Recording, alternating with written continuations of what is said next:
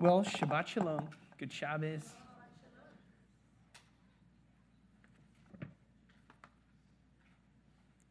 So, this was a struggle to put together this sermon. Our Torah portion this week begins Vahiyu chaye Sarah, meya shana ve'esrim shana ve'sheva shanim, shnei chaye Sarah. And the life of Sarah was 127 years, and these were the years of Sarah's life. And Sarah died in Kiryat Arba, which is also known as Hebron, in the land of Canaan. And Abraham came to mourn for Sarah and to weep for her. As we gather this morning on this Shabbat of solidarity, it seems so appropriate that our Torah portion this week begins with remembering and mourning the life of one of the great matriarchs of the Jewish people. We immediately begin, and this was the life of Sarah. It's so appropriate because this morning we're gathered to remember 11 other matriarchs and patriarchs of the Jewish people. Specifically, the 11 lives that were lost last Shabbat when the perpetrator, a white domestic terrorist, walked into a synagogue building shared by three congregations, interrupting a joyous bris with rage and bloodshed. Keep in mind that this attack in Pittsburgh came after only three days where another domestic terrorist attempted to gun down worshipers at a black church in Kentucky. And when he couldn't get through the church's locked doors, he then diverted to a nearby store and murdered African Americans in cold blood, specifically Maurice Stallard, who was 69, and Vicki Jones, who was 67. And last night, there was another shooting in Florida where two people were killed and five were injured. What is our world coming to? Last Shabbat, 11 elderly Jewish people were murdered while worshiping the God of Israel in their beloved synagogue and observing an ancient custom that unites us as a people. I was thinking as um, during the prayer, and Cheryl, as you mentioned, like the beloved synagogue where we feel safe, they felt just as safe as we do here. This marked the deadliest attack on a Jewish community in American history. In my wife's official response on behalf of the UMJC, she wrote In the twisted logic of an anti Semite, there is no right way to be Jewish. When Jewish people succeed, we are labeled globalists, which is code for hooked nose manipulators of Hollywood, the media, and the global banking system. When we show compassion for strangers or take up the cause of widows and orphans, we are castigated for opening the doors to invaders. And in the mind of an anti Semite, there is no place to be Jewish either. When we return to our ancestral homeland, we are branded as colonizers and the architects of an apartheid state. And when our enemies overtake us and send us into exile, there too we are shunned and shunted, and shunted into ghettos. Outside of the land of Israel, only the post war urban centers of America and a handful of European capitals have provided a safe and secure place to live openly as Jews. But even this illusion is beginning to shatter. The Anti Defamation League observed that there were nearly 2,000 reported and verified incidents of anti Semitism in the US last year alone, in 2017. And this marked a 57% increase in hate crimes just from the year before. On college campuses and in coffee shops, extreme, extremists from both the right and the left have distributed vile literature blaming us Jews for a variety of societal ills, calling for the dismantling of the state of Israel and for acts of violence against us. And last week, that rhetoric became a reality. It's important to note that this act was preceded by plenty of hateful rhetoric with perpetrators with the perpetrator's final words being that he wrote online, I'm going in. Today we're grieving for the 11 and for our country. And although it it is always convenient for society to point the finger at immigrants or minorities, we only have ourselves to blame for our societal woes. This is why we must remember to not only remember the 11 who died in Pittsburgh, but also to use this as a mirror of ourselves. Today we grieve. Today we mourn. Today we remember. However, I want to also remind us that we do not grieve alone. Not only are literally thousands of others, Jews and non Jews, gathered together today in synagogues and congregations across the country on this Shabbat of solidarity, but God is in our midst. Despite centuries of suffering and exile, we Jews have experienced God has always been there right with us, for we understand that God suffers along with Israel. In Jeremiah 31, which is actually the Haftarah for the second day of Rosh Hashanah, we encounter a passage followed by the devastating destruction of the kingdom of Judah, resulting in the Babylonian exile. And then in verse 14, we read, Ko Amar Adonai, Kol Barama Nishma Nehi, Bechi uh, uh, Temururim Rachel. Mivaka al. This is what Adonai says A voice is heard in Ramah, lamenting and bitter weeping. It is Rachel weeping for her children, refusing to be comforted for her children because they are no longer alive. Rachel is long dead by the, this point. But the image of Rachel is used as the suffering on behalf of the Jewish people that as a result of all of the destruction and death and the exile of Israel, Jeremiah writes that Rachel cannot be solaced because she is weeping for her children who are no more. And this passage then is later quoted in the Gospels, where Matthew 2 cites this verse in reference to the slaughtering of the children who were under two years of age under Herod. Expanding on this concept of Rachel weeping from Jeremiah, the Midrash paints a beautiful portrait of a compassionate God mourning with Rachel. In a particular group of texts from Lamentations Rabbah, we read As soon as he saw them, the Holy One, blessed be he, immediately declared, and then he quotes from Isaiah Adonai, Lord of hosts, on that day, God, on that day, has called for crying, lamenting, pulling out one's hair, and for putting on sackcloth. If it were not written in Scripture, it would be impossible to say. Yet they would weep continuously from one gate to another as a man whose dead is laid before him. The Holy One, blessed be he, lamented and said, Woe to him, to the king who has succeeded in his youthfulness, but was unable to succeed in his old age. In this particular text from Eicha Rabbah, God declares a day to cry and lament.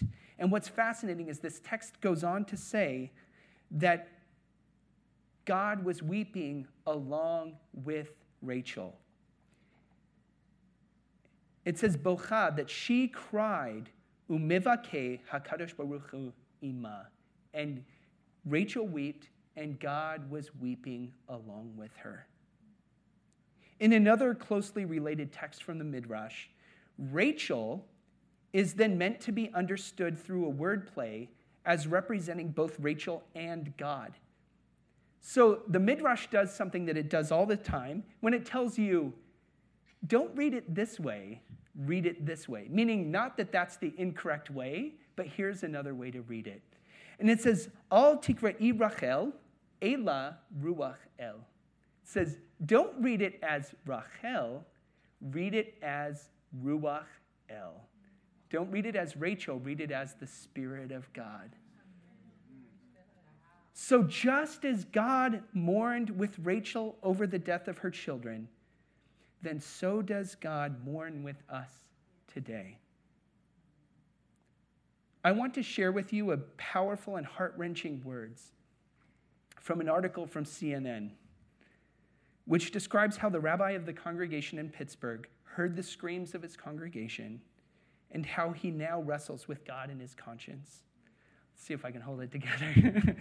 Members of Rabbi Jeffrey Myers' congregation were slaughtered in their sanctuary, their holy place, on Saturday. It was the worst anti Semitic attack in American history. Each of the three Jewish congregations that meet at Tree of Life Synagogue lost at least one member. My holy place has been defiled, Myers said Sunday, echoing the prophet Ezekiel. Now Myers wonders why God would put him in Pittsburgh, where he landed his first job as a rabbi at Tree of Life or L'Simcha a little more than a year ago. He wonders if he could have done more to save his flock. He hears the screams of Bernice Simon as her husband of more than 60 years was shot before her eyes, and then he hears her silence. When he lies awake at night, the rabbi thinks of Psalm 23, which begins The Lord is my shepherd, I shall not want. Well, God, I want. He said in an interfaith service Sunday in Pittsburgh channeling the grief and anger of many Americans. What I want, you can't give me. You can't return these 11 beautiful souls. Later, Myers recalled how Psalm 23 concludes with gratitude for a cup that runs over. And he thought about the outpouring of support that has flowed from hundreds of texts, emails, and social media messages. To watch Myers under the media's Klieg lights this week explaining Jewish mourning rituals, and answering questions from countless journalists or counseling a grieving nation is to wonder at his composure and apparent kindness, his mere menshiness. As the weeks wear on, as the week wears on, Myers is again preparing for the Sabbath, the one today, planning to lead services Friday night and a unity service on Saturday, one week after the shooting bringing together survivors from the three congregations that worshiped at Tree of Life. But when Myers talks about Psalm 23, it's hard not to think about the middle of David's ancient song. Between the shepherding, between the shepherding Lord and the overflowing cup lays a valley dark with death, the psalmist says. And even for a rabbi who encourages his flock to find the little joys amid life's sorrows, these must be very dark days. I'm running on empty, Myers said in a brief email message. For many of us, our cups are also a little empty. And this is why we mourn. But it's why we must also remember. As we mourn, we must force ourselves to do to almost to always and to also remember that just like, the Rachel, just like with Rachel weeping, God is mourning along with us and is walking along with us. Throughout the Bible, the instruction to remember is rooted in the Hebrew word zachor. That is why the Jewish memorial service is called Yizkor, right? Yizkor, Yizkor. Because by remembering, we don't just remember the past, but we look forward to the future, to a future where all of this pain will be no more. In situations like the tragedy in Pittsburgh, we of course struggle to understand. We struggle to make sense of it all, and we also struggle with questions of where was God? It is a struggle to even be spiritually comforted. But that is also why we need to be reminded. Yea, though I walk through the valley of the shadow of death, I will fear no evil, for you are with me. We have been promised that even in our darkest hours and in our deepest pain, God will never leave us or forsake us. So I'm praying that God would hear our cries today that as he mourns along with us, that we would find comfort, not only through his love and guidance, but through one another. An attack on one Jewish community is, of course, an attack on us all. regardless of denomination or affiliation. And with a recent increase in anti Semitism, now is the time to rise up against hate and injustice, to stand against rising forces of evil. But it is also a time for unity and to send a message to the world that love is always stronger than hate. Yeshua taught that we will show the world that we are his true disciples by the love that we have for one another and the love that we have for the world. It's okay to hurt. It's also okay to be angry. But as Ephesians 4:26 reminds us, be angry but don't sin. We cannot let our hurt and anger lead us to spiral. And to return that hate with even more hate. Instead, let our response be as people who heal, who share light and love, who stand with those who are persecuted, with those who are in need.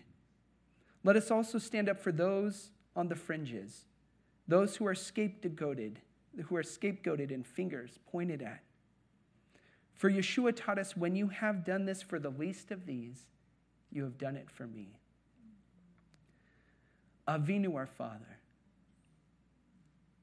Shema Kolenu, listen to our voice. Spare and pity us. God, we come before you at times when so much is going on, both individually and in the world in which we live, that it's so easy to fall into the trap of just either assuming that you're not there, or if you are, clearly you never listen. Because we know that's not true. But in our pain, we need an answer. We pray, God, that you would bring healing and unity to a nation that is spinning out of control. Where we're falling farther away from one another, from your purpose and your direction, from love, from unity. We need the light of your presence. We need your healing touch at this time to bring reconciliation where there seems no way forward. Help us, God. I'd like to ask the worship team to come back up here and sing Shema Kolenu and lead us a couple times in that if Corey is in here and maybe she left. All right, well, we can still do it. We, you want to put up the, it's Shema Kolenu. It's, it, you know, we can do it all together. You know what? We have voices, we have ourselves. We don't even have. We have Gary? I don't think we have Gary. Okay, we're going to do it a okay. cappella then. All right. You ready? Listen to our voice, spare and pity us. Receive us now in mercy and in favor. We offer up our prayer trusting that you care. Hear the cry of your people. All right, we're going to do it again, but in a different key. All right, who wants to start us off? Listen to our voice, spare and pity us. Receive us now in mercy and in favor. We offer up our prayer, trusting that you care. Hear the cry of your people, Israel. Shema Kolenu, Eloheinu, Chus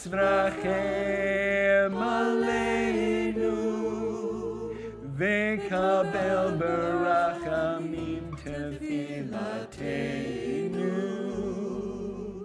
Baruch atah shomei atfilah shema kolenu Eloheinu chus rachem aleinu vekabel barachamim tefillatenu Baruch atah shomei atfilah Let's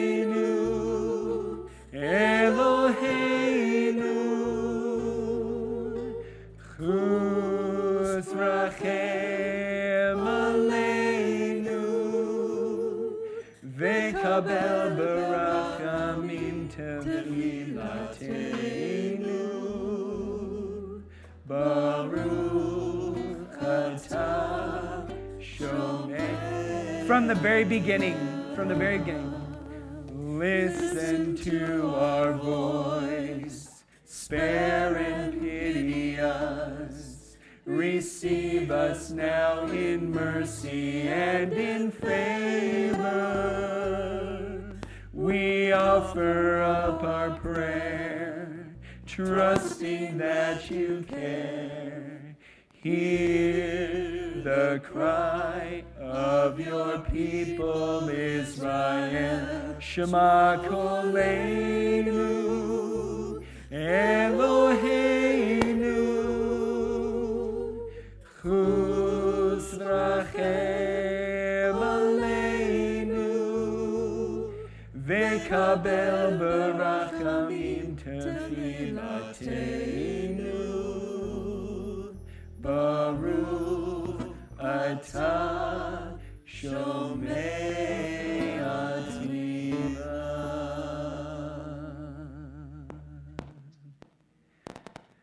Let's remain standing for the Aleinu. עלינו לשבח לשבח לאדון לאדון הכל, לתת גדולה ליוצא בראשית, שלא עשנו כגויי הארצות, ולא שמנו כמשפחות האדמה, שלא שם חלקנו כהם, וגורלנו ככל המונם. ואנחנו קוראים ומשתחווים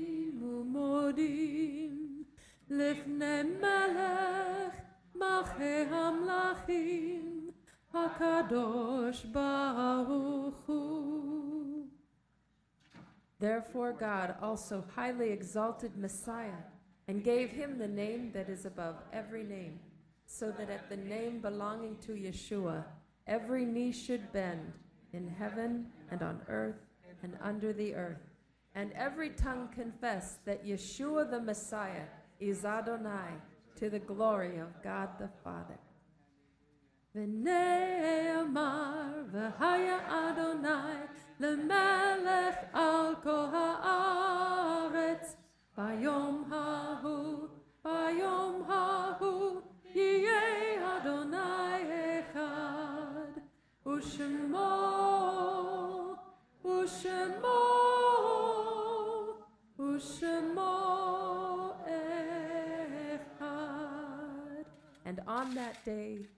God shall be one, and God's name shall be one. You may be seated. And I'd like to invite Barbara Miner forward. Before we receive